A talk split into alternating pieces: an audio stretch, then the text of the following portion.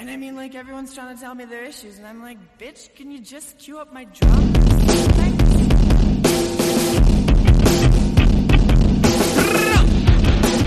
Welcome back to Rebel Girls Book Club. I'm Harmony. And I'm Maggie, and we're here to take you on an intersectional feminist approach to books from all over the spectrum. Bestsellers, we've got you covered. That one book from English class you hated while you read it but you can't forget, we've got that too. Comic books, nonfiction, it's all right here. So grab your tea, grab your blanket, and let's get rebellious talking about your new favorite reads. Hello, I am Harmony. I'm Maggie. Welcome back to Rebel Girls Book Club, where this week we are reading our second section of The Passion of Mary Magdalene by Elizabeth Cunningham. That is true. So we read from page 209, I believe, and we read up to page 418. Chapter 51 Help. So that's where we stopped. Maggie, do you feel confident enough to give a description of what happened in this section? Yeah, it probably won't be quite as comprehensive as the one you gave last week, but I can give the summary. So, this section follows, I would say, a lot of transient turning points for Maeve. So, we open up and she is reconnecting with her foster father, Bran. And as that's happening, Maeve uncovers a lot of truths about sort of herself and her past and Bran, as well as officially sort of uncovering some truths about Paulina and Paulina's heritage that begins slowly to change the nature of the relationship that Paulina has with Maeve. Paulina discovers that Pater was not her father, and in fact, specifically punished her, Paulina, as a child for her mother's infidelity, essentially.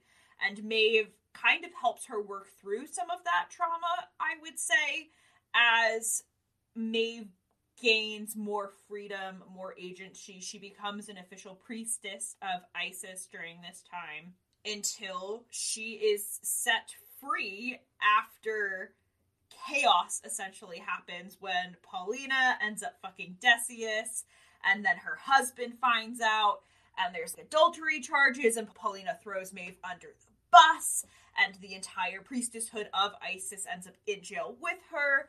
And the Domita from the first part of the book, whose name is escaping me, ends up helping Paulina essentially rescue Maeve and all of her fellow priestesses. She becomes freed, and she and Joseph reconnect and essentially decide that she's going to go find her lover. So most of the story then sort of takes a turn where she travels to Jerusalem and then up to Galilee, where she starts her own sort of, as they fashion it, kind of pagan temple, the Temple of Magdalene, where she does her work as a priestess of Isis she ends up being baptized by John as they're kind of fighting and she's trying to find Jesus.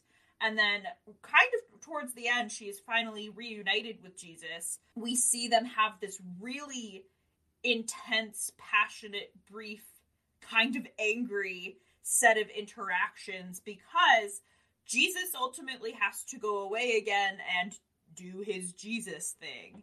And Maeve is staying at the temple. She has a hard time letting him go, but ultimately agrees that that's the path he needs to take. And they kind of end up circling each other in Galilee, sometimes working together, sometimes not working together, as Maeve really sets up her domain as the priestess of this temple, and Jesus does what Jesus does. And that's kind of, I would say, the overarching view of what happens in this section. Yeah, I think that was pretty comprehensive. Good job, Miss Mags. So, I think first one of the things that I want to talk about is Paulina's character shift. And I want to know what you feel about that. Because Paulina, even though she becomes Maeve's friend, is still a spoiled rich brat. And I know that you last time were really, really not feeling Paulina. Have your opinions on her changed at all? Do you feel more empathy? What's going on? I think that I am really tracking with Maeve so far on how she feels about pretty much everything. The author has done a really great job of planting you in Maeve's head and kind of showcasing how she feels. I think that I do feel more empathy for Paulina, but I will say that I think some of the tolerance I've grown for her is because she features a lot less in this part of the book. She ends up getting married to a person she actually likes after her husband dies, and she is very independently wealthy, doing her own thing, and is in some ways attempting to make up for her sins with Maeve by being her benefactress, not by being her friend, but you know, by fiscally supporting her in this time. So I think that if we still had the same amount of Paulina that we did in the first part, I'd probably still be pretty annoyed with her but I understand and have empathy for her position, and I more importantly understand why Maeve has kind of had a change of heart about her. And I can appreciate the fact that even if it took a long time and she did a lot of terrible things, she has in a lot of ways grown up and seen the error of her ways. Yes, she is still very childish and very much a rich, spoiled brat, but she is slowly seeing the world through a broader context, I think, and trying to make right what she can for the mistakes that she previously made. And I can respect that at the very least from a character. Yeah, to me, it almost feels a little bit like reparations because she's putting her money where her mouth is. She can't undo all of the harm that she's done, but Maeve doesn't ask her to. And that's an interesting choice that I want to unpack with you. There is a scene after Maeve has figured out Paulina's trauma and Paulina's story and helped Paulina to realize it, where Paulina is telling Maeve that she loves her, and Maeve refuses to say it back, even though at this time she does love Paulina. And she admits that. We know that, but she refuses to say it. And she refuses to say it because Paulina has still had her enslaved and is keeping her as a slave. And she doesn't believe that she should love Paulina until she's free. And that's a really, really complicated emotion. And I wanted, I don't know, I feel like Maeve's forgiveness here is emotionally heavy, I guess. It's not fully unpacked, but also maybe it's because it's just something so big that we can't unpack it, I guess. And I'm trying to look at it as a case study of forgiveness. Would you be forgiving a Paulina? Yeah, you know, I actually thought about that a lot through this book because we talked about forgiveness last time and it was really just at the forefront of my mind while I was reading this and whether I'd be able to forgive Paulina and I think the answer is ultimately I don't know because like I was saying living in Maeve's head as a character I get why she ultimately forgives Paulina and I think that forgiveness was really hard for Maeve to swallow and really hard for her to give, especially because Paulina really did not do very much to earn it I think until after Maeve had already offered it to a certain extent. I think it also ties back to some of the conversation we had last week, though, about Maeve's trauma processing and the fact that because of the nature of her enslavement and relationship with Paulina, she does view and think of that trauma differently than a lot of the other trauma she's endured because there were moments in it where she felt like she still had agency and it was her job. And it's a job that especially now we see in this third of the book she is fully embraced and she knows that she's good at and is kind of like well you know this is just part of what i do. And i think that if i came to that same conclusion in that position then maybe i could have forgiven her but I don't know that I would have been able to. But it's also really hard because, you know, this is also steeped in historical context and what was and wasn't done at that point. And so much of what's happening in the novel right now, I think, is really steeped in that historical context. And I might seem even more horrifying through a contemporary lens than it was at that time. Again, circling back to the conversation we had last week, where the girls who grew up in the Roman cultural context were almost grateful to be sort of enslaved and in this whorehouse because they were safe and they had jobs and they had a skill and they knew they could earn their freedom. It's hard for me to put myself in in that historical context, you know. So I guess that I come to maybe, but I agree with you that the this kind of hard won forgiveness really feels potent here.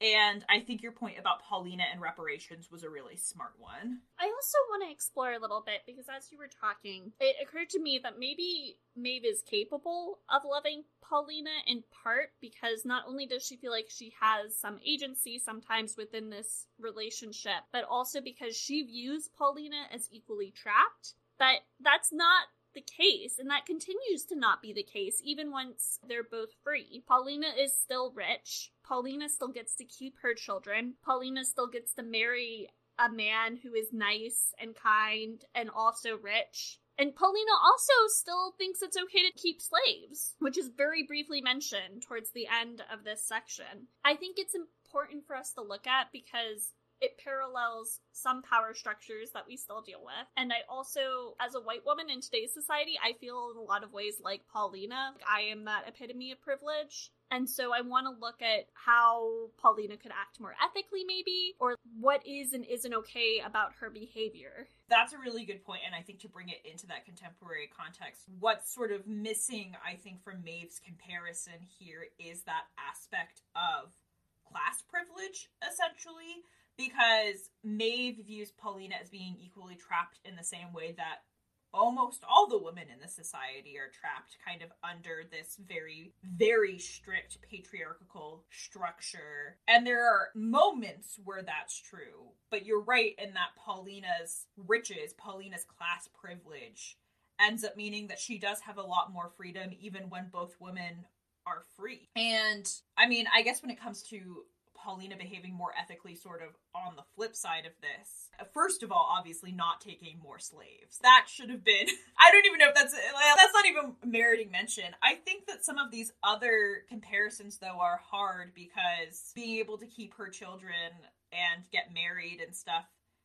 In theory, Maeve could do two at this point. She can't get her other child back because she's been excommunicated, which is something that she still suffers with and struggles with. Maeve views herself very much as being tied to Jesus's fate in a very literal way that this is just the way her life is going to be. And I think that if I wanted Paulina to behave more ethically, I would want her to not be Maeve's benefactor at all. I would want her to just turn a significant portion of her riches over to Maeve and be done with it, you know? Which doesn't mean that they couldn't continue to be friends, but I think that the whole benefactor thing is kind of weird because it Maeve it, it keeps Maeve from having her own class privilege because she's still dependent on Paulina to offer these things to her. And I think also now that she is luckily in a loving marriage, I mean, I guess that there isn't anything to say that Paulina hasn't done this, but she also Uh, there isn't anything to say that she has. We haven't seen her use her new status as somebody who will be listened to to try and change things. Which again is complicated because they are in a new country where they're very much viewed as outsiders. A lot of what we see here is a very, I guess, kind of orthodox, sort of strict version of Judaism that was being practiced in these areas at this time. So, I mean, Paulina and her husband are also pariahs, even if it isn't quite as intense as Maeve and the other priestesses who live at the temple. But we don't really see Paulina actively trying to change things structurally. We see her really trying to just make amends to Maeve, and that's well and good in their individual relationship. But I think if we were to actually see her act ethically, we would need to see her move beyond just fixing what her individual relationship was and actually try and make some societal change, pulling it, I guess, kind of into a contemporary context. That's where I would start at the very least. Thank you.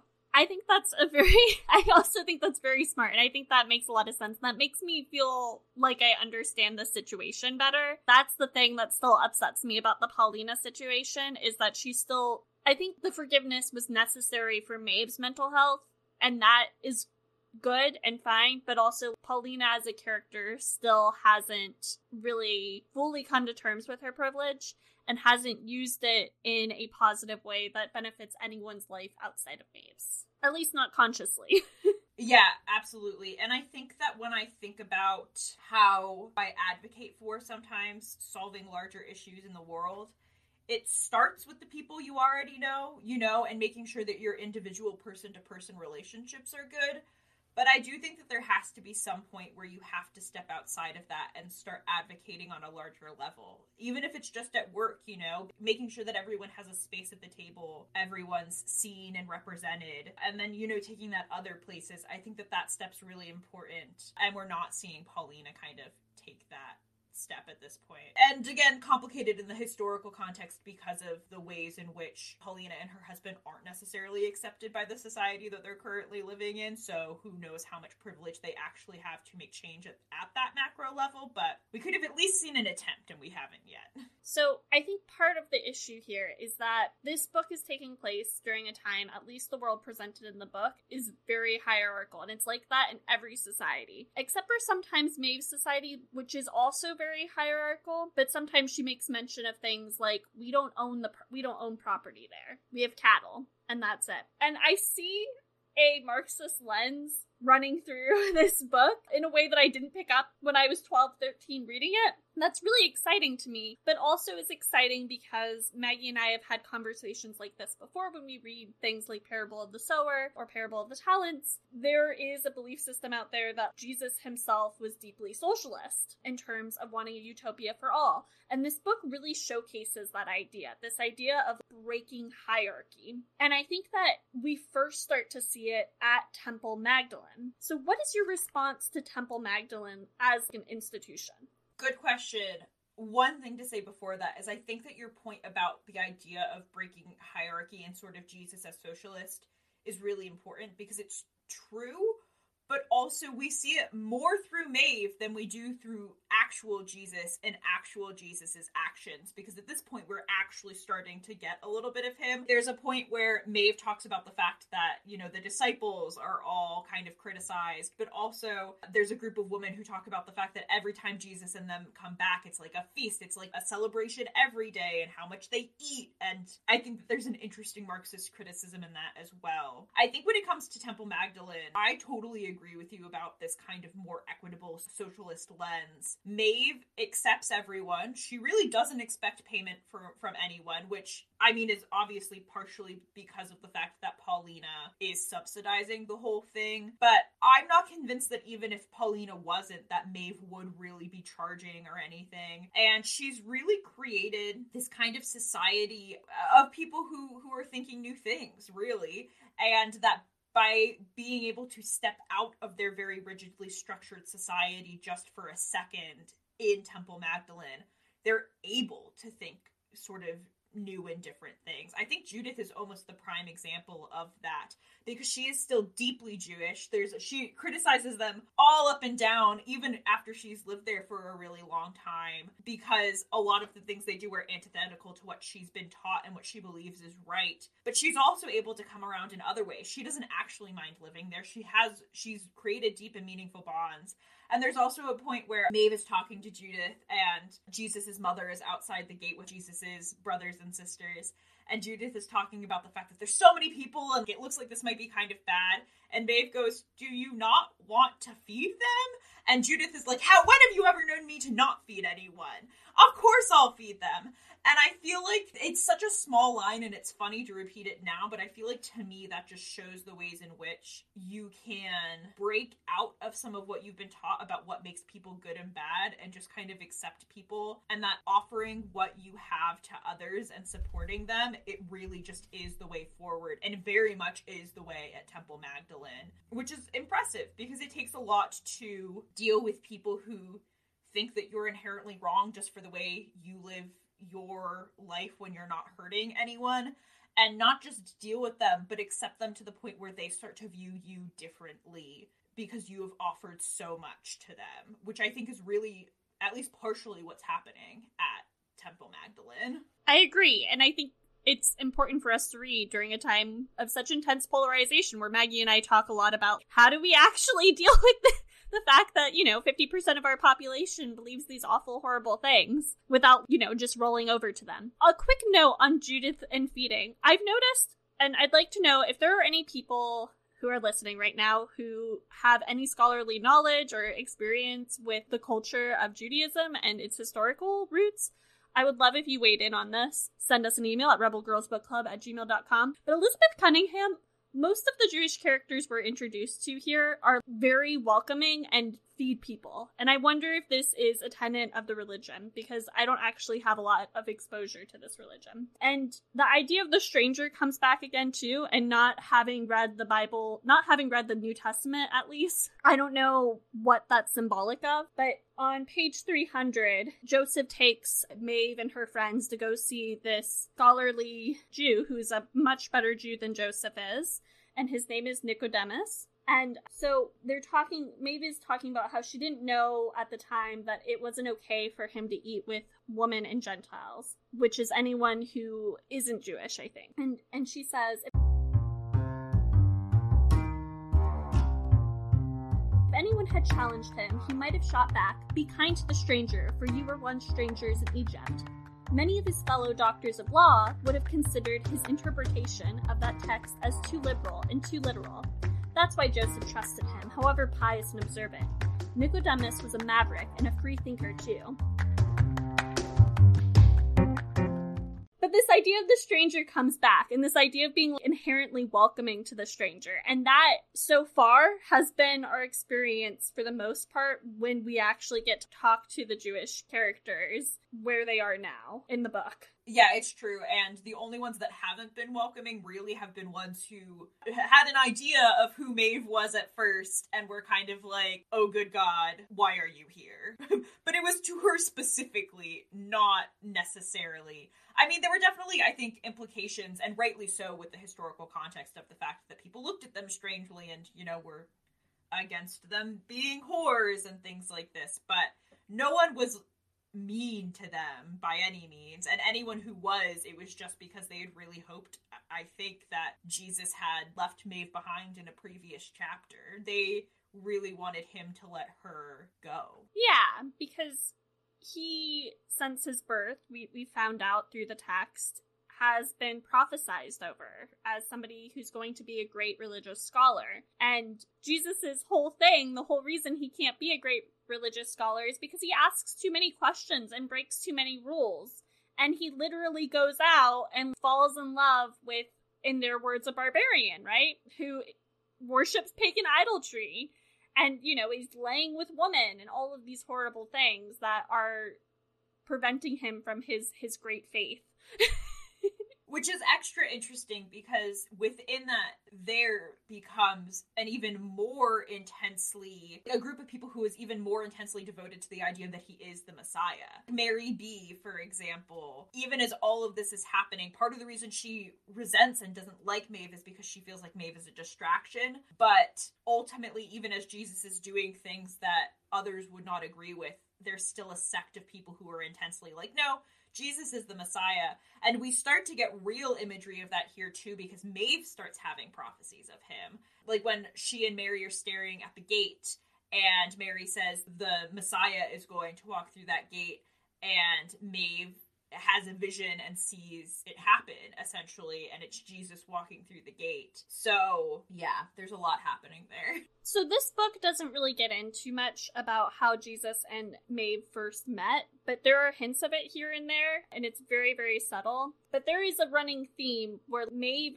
even at the beginning believes herself and believes Jesus to kind of be prophets. And she knows that he's magical in the way that she is magical. And that part of why she's so invested in this story of being lovers of the world. She's already seen greatness, and it's not mentioned in this book directly. I mean, it's kind of mentioned. He was at her prophet college, her bard college, when he, he came to the Celtic lands, and not just anyone is allowed to do that. So he's always been magnificent. She just didn't know what the magnificent was yet. Yeah, and we're seeing it for her start to take shape a little bit what it looks like. And because of that, we're also seeing her wrestle with the idea that as her visions are starting to sharpen, they aren't necessarily everything that she had hoped they would be for both of them. You know, she's so invested in this idea that they are the lovers of the world together. They're both magical in similar ways, they're both prophets, but his path continually takes him away from her.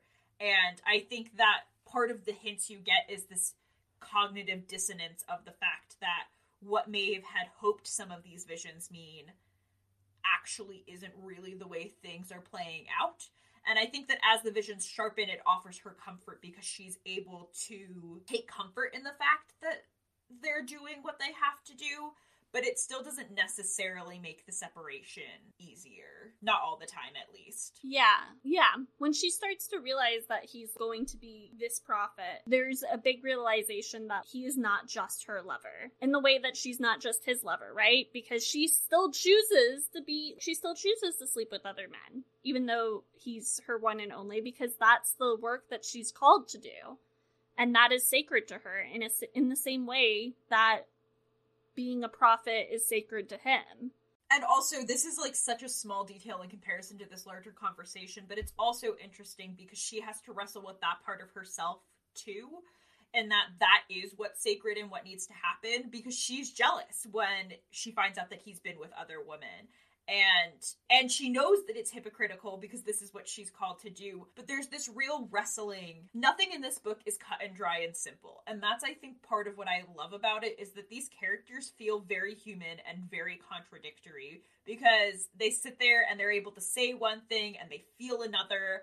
And it's not that either of those things is a lie. It's just that sometimes you can mean something wholeheartedly and still there's something in the back of your head that's just screaming the opposite thing because sometimes it's really hard to not be contradictory you know I, it brings me it brings me all the way to Walt Whitman. I contain multitudes. Do I contradict myself? Well, then I contradict myself. But that emotional arc that Maeve takes here with this realization about what she had hoped for herself in Jesus was really heartbreaking, but also really liberating to read because now, as she's saying to the woman when she lets him go, right? He's not lost anymore. He knows where she is. They're able to continue to make contact with each other. And there's, I think, a freedom of being able to let go of that specific grief that they'd been harboring for each other. I think, in some ways, has really almost set her more free emotionally and mentally than no longer being Paulina's slave, which is, I think, too bold to say overall. But when it comes to a lot of, I think, what was holding Maeve back in her personal fulfillment, the roadblock she had about Jesus was big in her heart. And now she's able to start to let some of that go. And I think it's similar for him, right? When she talks to Mary, she talks about the fact that this guilt that he'd been harboring over Maeve and the fact that he thought she died was consuming him. So now that they've kind of come back together and had this moment and are readjusting the terms of their relationship, now they're really, I think, going to start to be moved to greatness. That's what we're seeing at the very least. I agree entirely, and not just because I've read this book before, but I think there's something that I was trying to find the quote about it, but there's a spot where Maeve is talking about how she has everything that really, really resonated with me as a person who is never completely happy that I was trying to find.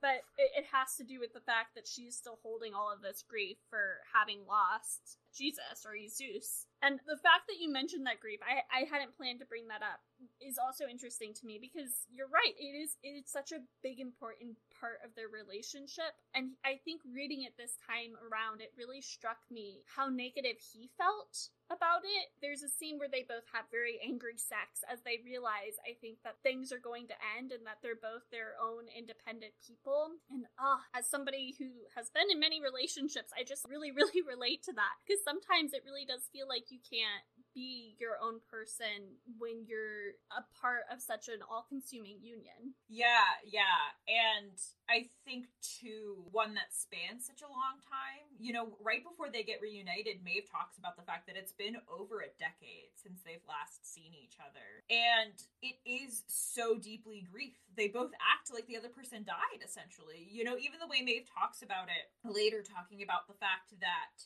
she doesn't actively think about it all the time, right? She can go days, weeks, months without it being at the forefront of her mind, but it's one of her, it's like something that's a lifeblood for her. It's deep in her core, running under the surface. And just because it's not actively surface level being thought about doesn't mean that it's not shaping who she is in her life. And as somebody who's gone through a lot of the grief of death and lost many people in my life, that really resonated to me about what it feels like to have that kind of all consuming loss.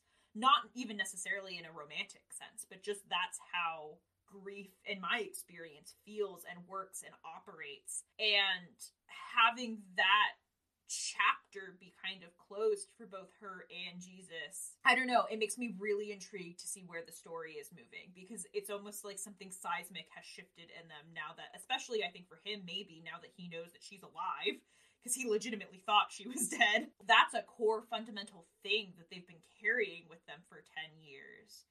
So what is this going to unleash and does the letting go of this grief shape them as individuals so completely that they can never come together again? How is it going to play out? I'm curious to keep reading and see because I think there's a lot of ways it can go and still feel very human and very realistic. I agree. I also think that that statement just showcases to everyone how little Maggie has read the Bible because I don't think she knows, guys. We're not going to tell her, but I don't think she knows what Mary Magdalene is actually known for.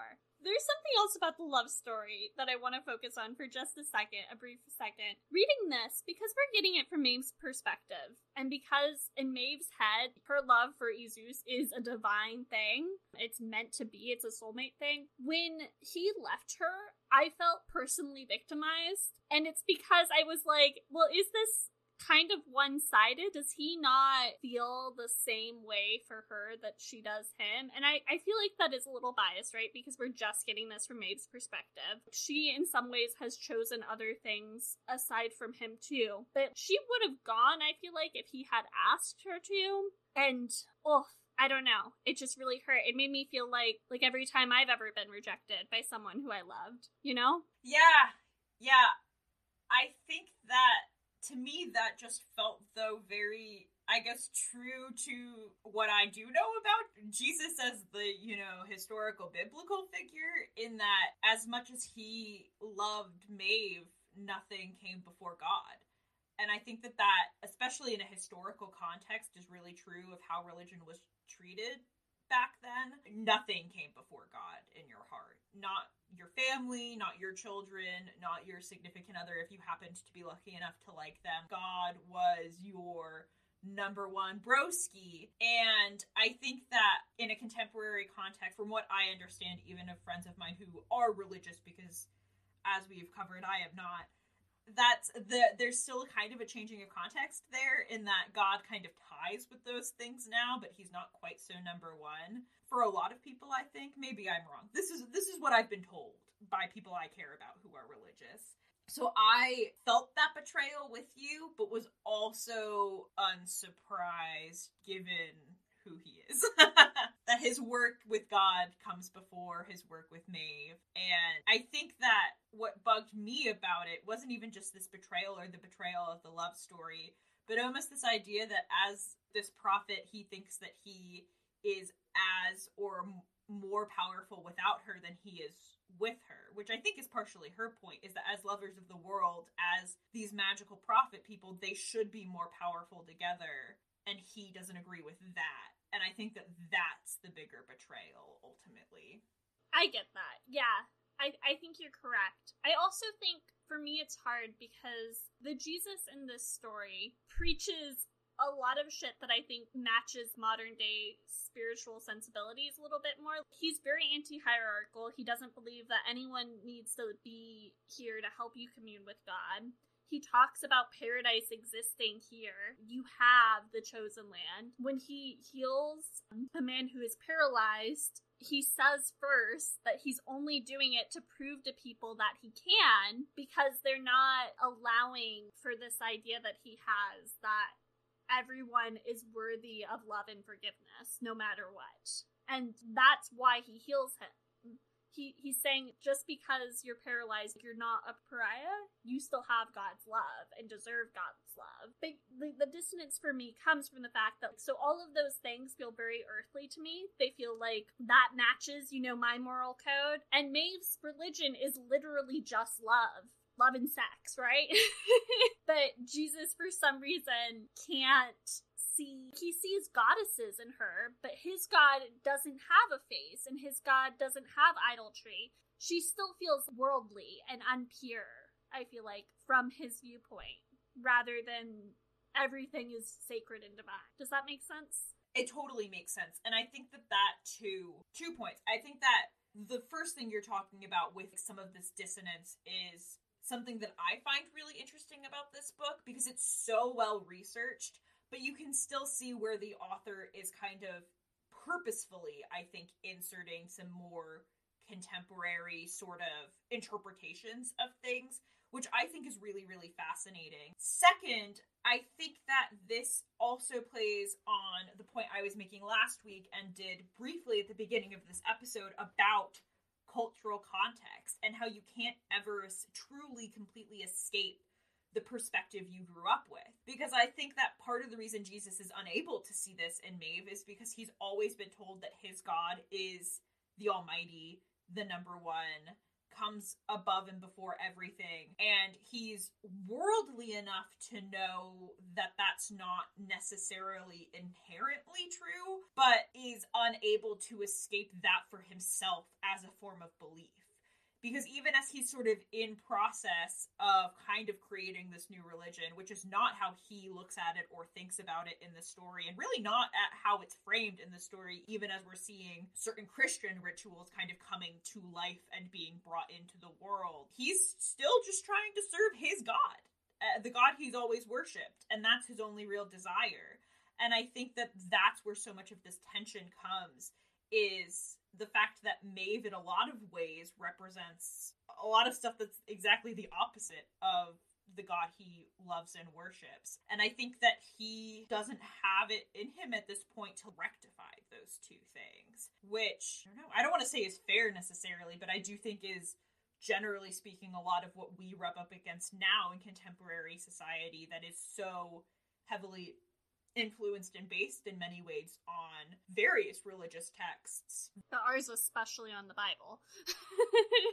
but especially on the Bible. I sorry, I, I, was thinking more global when I said that, but in the US, very much Christian based. And a very specific brand of Christianity if we want to get specific about it. But we're seeing this tension happen in real time and people constantly now as what they've been taught and what they've been preached at kind of differs maybe from what they see in the Bible and differs from their own life experiences. So I think it feels very real, even as it's also, I kind of want to shake you because these things are not oxymoronic, you know, they can be one and the same because Maeve's whole thing is about love and you're preaching about love, but there's a roadblock here. Yeah, and it's just weird too because I mean it just further illustrates your point. But Jesus has seen May perform magic. He's seen work of other deities, right? And yeah, it's the same as his magic. And also in his faith, there it says there's only one God. And why, if it's so wrong to worship other deities or to have idol worship, why would these other people be blessed with the same sort of magic that he has? Yeah, I don't know. I feel like these are the questions that kind of are are are have been around since the beginning of time at this point. All right, I want to pull us back a little bit more directly to the social commentary though. So on page 349, chapter 43 The Rock, there is a a sentence where the author directly calls out Marx. Oh, quick quick aside before we actually go into that as Maggie was talking, I just wanted to point out for anyone that didn't know, Maggie included, Elizabeth Cunningham comes from a deeply religious family. That's the author of this book. And her father was some sort of somebody in the, the church. I'm not going to say his full title because different people have different titles and I don't want to offend anyone because I don't know what it is. and she herself got her BA from the Harvard School of Ministry too, I believe. So she's deeply embedded. She knows her shit when it comes to Christianity. Oh yeah, yeah, yeah, for sure. And Harmony and I's takes on this are, especially mine, are pea brained. I'm sure compared to hers. She comes from nine generations of episcopal priests, so that's some deeply ingrained shit there. That is deeply ingrained, yeah. So I think she's sort of earned some rights to play with Christianity's mythology a little bit. But anyway, on page 349, they're talking about how wonderful Temple Magdalene is. And it literally says in the text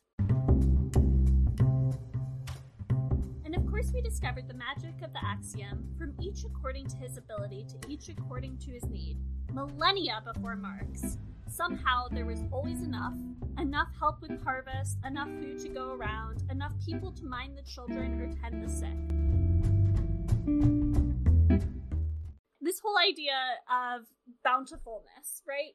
One of the reasons I love this take on the text, and one of the reasons why I consistently keep spirituality in my life, right, is this idea of this exists to help us give, to help us have morals. And the best moral is always let's help everybody. Let's do what's good for the world. You know, kind of in your bones, that something is right or wrong if it's helping people, right? This helps the most people. This is probably the best thing. And I love this take, this take of bountifulness and how we get hints of this later affecting Jesus's work, right? The idea of Temple Magdala being so bountiful because it it's just in such stark contrast to what people think of the world today as. We view helping people as charity. And in America, in particular, when we talk about Christianity, there is a deep seated belief in America that comes from a stem of Christianity that people who are poor are just like lesser, right? And that they don't deserve God's love. But that is directly antithetical to the teachings of the Bible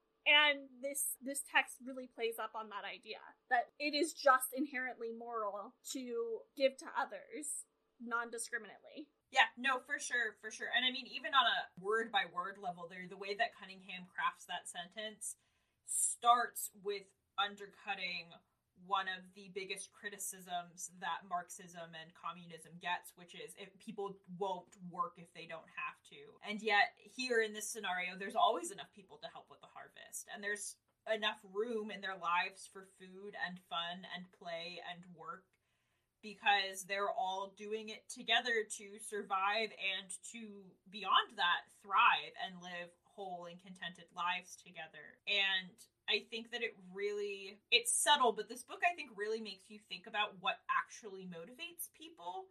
Because when you take certain factors out like money and power which at magdalene is sort of what's happened what you have left is just a desire to be happy and to be happy, you probably need to participate in some fashion and make sure that you have enough food and your friends and neighbors have enough food.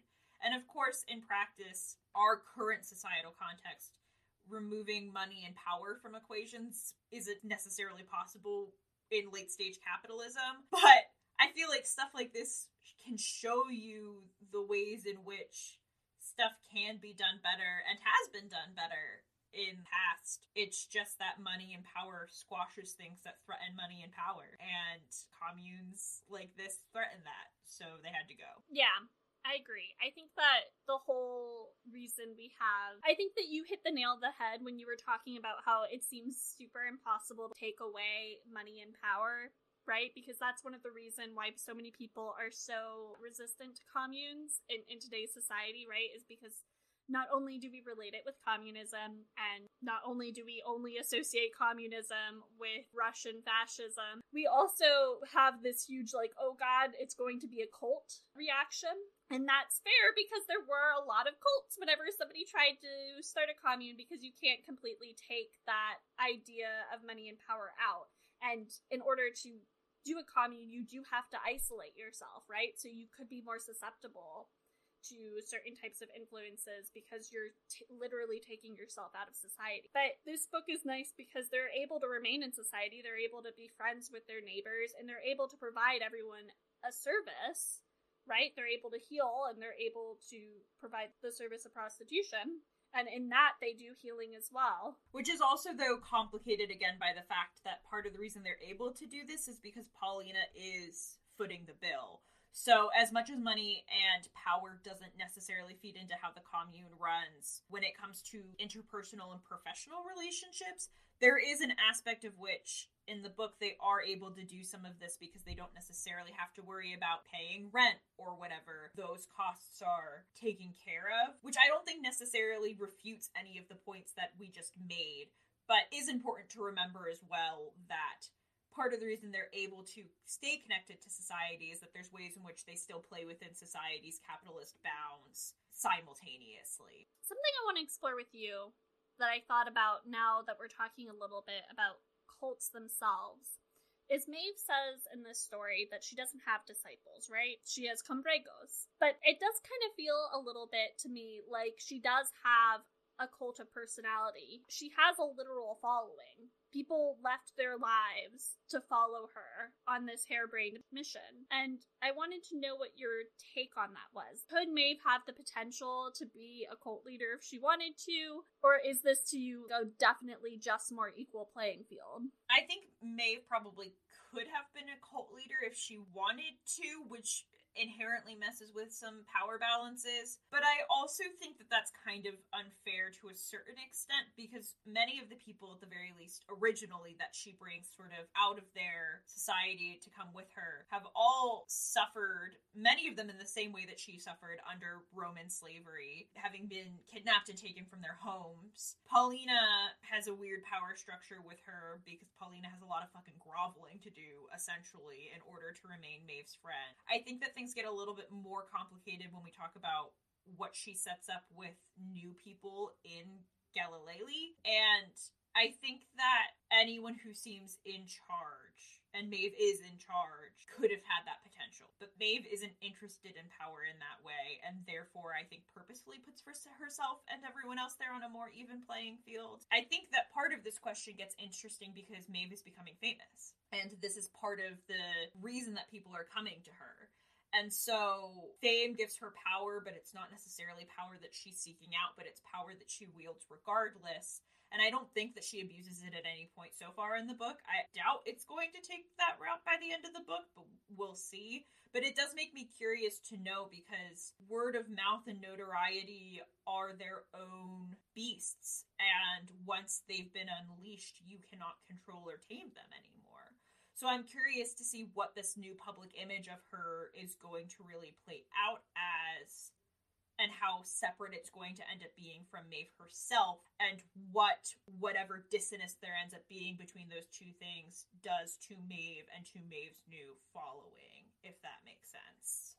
That does make sense. And I think just to clarify things for anyone listening, I think what you mean by talking about her public image, I think what specifically you're referring to maybe is the idea of her being Mary of Magdala. She literally has a new identity. That is interesting. I also kind of wonder, too, now that we've been talking through this, if the secret to keeping things not super culty, because in reality, they are a temple, right? They're a temple of Isis. They're a literal cult. They have so much diversity, though, of belief and thought. It's never a requirement, right? You don't all have to be the same. They're all incredibly different people with incredibly different roles and it's just like come as you are and you can stay as you are and we're not going to try and push anything on you. It felt very Unitarian Universalist to me and I'm here for it. Yeah, no, it's totally true. I mean, most of the people who are staying at the temple don't worship Isis at all, even a little bit. I mean, the whores do. Yeah, but not everyone there does. There's plenty of other people who are who are also there, uh, you know, doing their own thing with their own belief systems. Judith comes to mind yet again. and most of the people they receive aren't Isis worshippers, right? Because most of them are going to be Jews. Yeah. Yeah. I don't know. I thought that was interesting. Is there anything else we want to talk about that really stands out to you? Can we talk about feet for a second? Because feet are heavily revered in this book. There's certain ways in which some of the imagery is really obvious, right? Maeve thinks a lot about Jesus's feet so much of Jesus' story revolves around his feet from the, the walking and traveling he does to moving through the desert, which we learn a little bit about, to even the fact that we know when he's crucified, nails go through his feet. So some of it really makes sense, but her obsession with feet and the imagery of feet in general goes beyond just Jesus and kind of their relationship. Maeve really reverently kisses Miriam, Jesus' mother's feet, after she comes to visit, and she's kind of been healed of her blisters in their magic pool. There's other times where feet really come in. Maeve thinks all the time about walking and traveling, and I'm having trouble, I think, separating all of those nuances out where it's just really talking about travel and the fact that traveling on foot is their main mode of transportation a lot of the time, with all of the stuff about biblical feet, which I have some understanding of, with what I think is sort of a separate other level of metaphor happening here that I'm not really getting, and this trifecta is messing me up. So tell tell me about feet, Harmony. Oh boy, I'm not sure that I'm super. I haven't thought a lot about this, to be honest. I know that anointing feet is a big thing, and Jesus does that a lot, and he sometimes anoints his disciples' feet.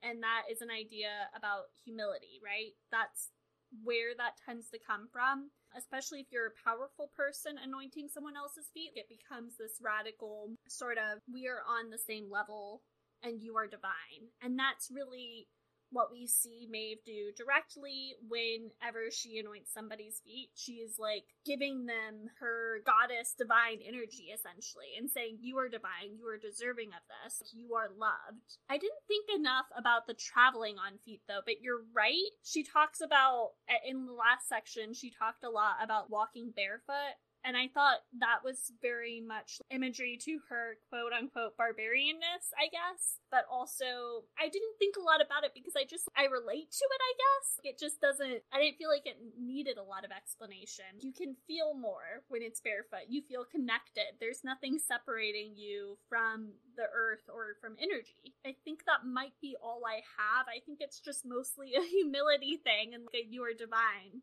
I don't know. I know I don't know if everyone does this. Maybe I only do it because of this book, but when I'm doing like, my witchy stuff sometimes, if it's a holiday, I'll bring Matt in and I will wash his feet. So that's a thing people do. I know that Muslims also do that. They wash their feet before they go into the temple. So like that that's a very common spiritual thing. And they're they're dirty. Yeah, yeah. Thank you. Some of that gave me context that I didn't have. Oh, okay, yeah, yeah. But feet are also dirty. That's a big thing too, right? Because you're physically on the ground. I think for Maeve, that's not the case necessarily because she doesn't have that obsession with purity versus unpurity. But in general, they're viewed as dirty and, and gross, and that's why you have to wash them to like make them acceptable for the divine. Yeah, that all makes a lot of sense to me. I don't know, it didn't really strike me that much in the first part, but just for whatever reason, there was a lot about feet in this part, and I was like, wow, this is a lot of feet. Just, just so many feet. So thank you. That helps, uh, especially with some of that context about an- anointing and stuff like that. I didn't, I didn't super pick up on that part. I do think though that your other point about the fact that feet are dirty is really interesting because that's part of what plays into the humility of it, right? Is that you're kind of you're you're near something that people tend to try and stay away from. So that's interesting to think about as well. Yeah, I don't know.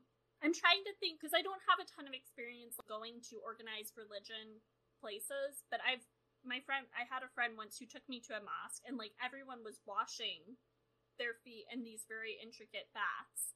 And I don't think I was allowed to. I wasn't entirely sure what my place there was, but to me, I don't know. It was just interesting to see. Maybe someone can tell me about it. Rebelgirlsbookclub at gmail.com. What is the idea about washing feet? Yeah, somebody explain to Maggie. And you know, if we don't hear by next week, then I'm sure feet are making a comeback in next episode. So really, this is in your self preservation. If you want to hear me stop talking about feet, just come explain some things to me. They'll come back. I I feel it. yeah. All right. What is your homework for this week then? I've been having like a re. I don't. I don't know. It's hard. It's hard because we're in this time right now. We're in this time where everything is on fire and it looks like it's getting better. And I'm also kind of having a good week. And lately I've been pushed to like I think because you know after after Biden took the presidency everyone was like okay we can just kind of forget about things for a little bit. Lately I've been faced more with parts of myself that feel uncomfortable and I'm like oh that still needs work. And I guess I don't I don't know. I, I guess I just like need to keep I, I need to really push myself to be deeply anti hierarchical. Because I'm in grad school right now and hierarchy is just so built into all parts of our system and I just keep finding myself coming up against it and the work is just never really done. So that is going to continue in, in big ways in which I physically put my money and actions where my ideologies are and I've been doing that more. But it also really has to happen in these small ways that happen with deconstructing the way I think. Because I, I I think I'm there, and then I'll come up against something, and then I'm I'm like, no, that is deeply hierarchical. And so a lot of it's like self self stuff too, right? You are not smart enough, and then you have to really think, well, why do I think that? you are not working hard enough. Well, is this actually true or is this just a part of like being a part of a capitalist system in which we think that the only way to survive is to spend your entire life working? Yeah, so that's that's my homework. It, it doesn't make a lot of sense, but that's it. What about you, Maggie? It's okay. I get you. I'm with you. I think that similarly to you, you know, I've spent a lot of time, I think this past year especially, putting. I, have been lucky enough to be in a position where I had a little bit of disposable income, and I think I've been putting a lot of money towards my ideologies and vetting, and I've spent a lot of time learning. And I'm about to be fully vaccinated in the next couple of weeks. And so I think for me, I really need to start making an action plan of ways in which I can remobilize myself in the communities that I really care about in a more actionable way that isn't just throwing money at a problem. Which, of course, I mean, funds are good, and I'm happy that I was in, in, a place where I could offer that kind of support to organizations and causes that I really care about. But making sure that I'm also giving time and labor, which is sometimes the most important resources that are the hardest to come by with people, and making sure that now that I'm in a place where it is safe for me or safer for me to kind of go back into my community that I'm prioritizing taking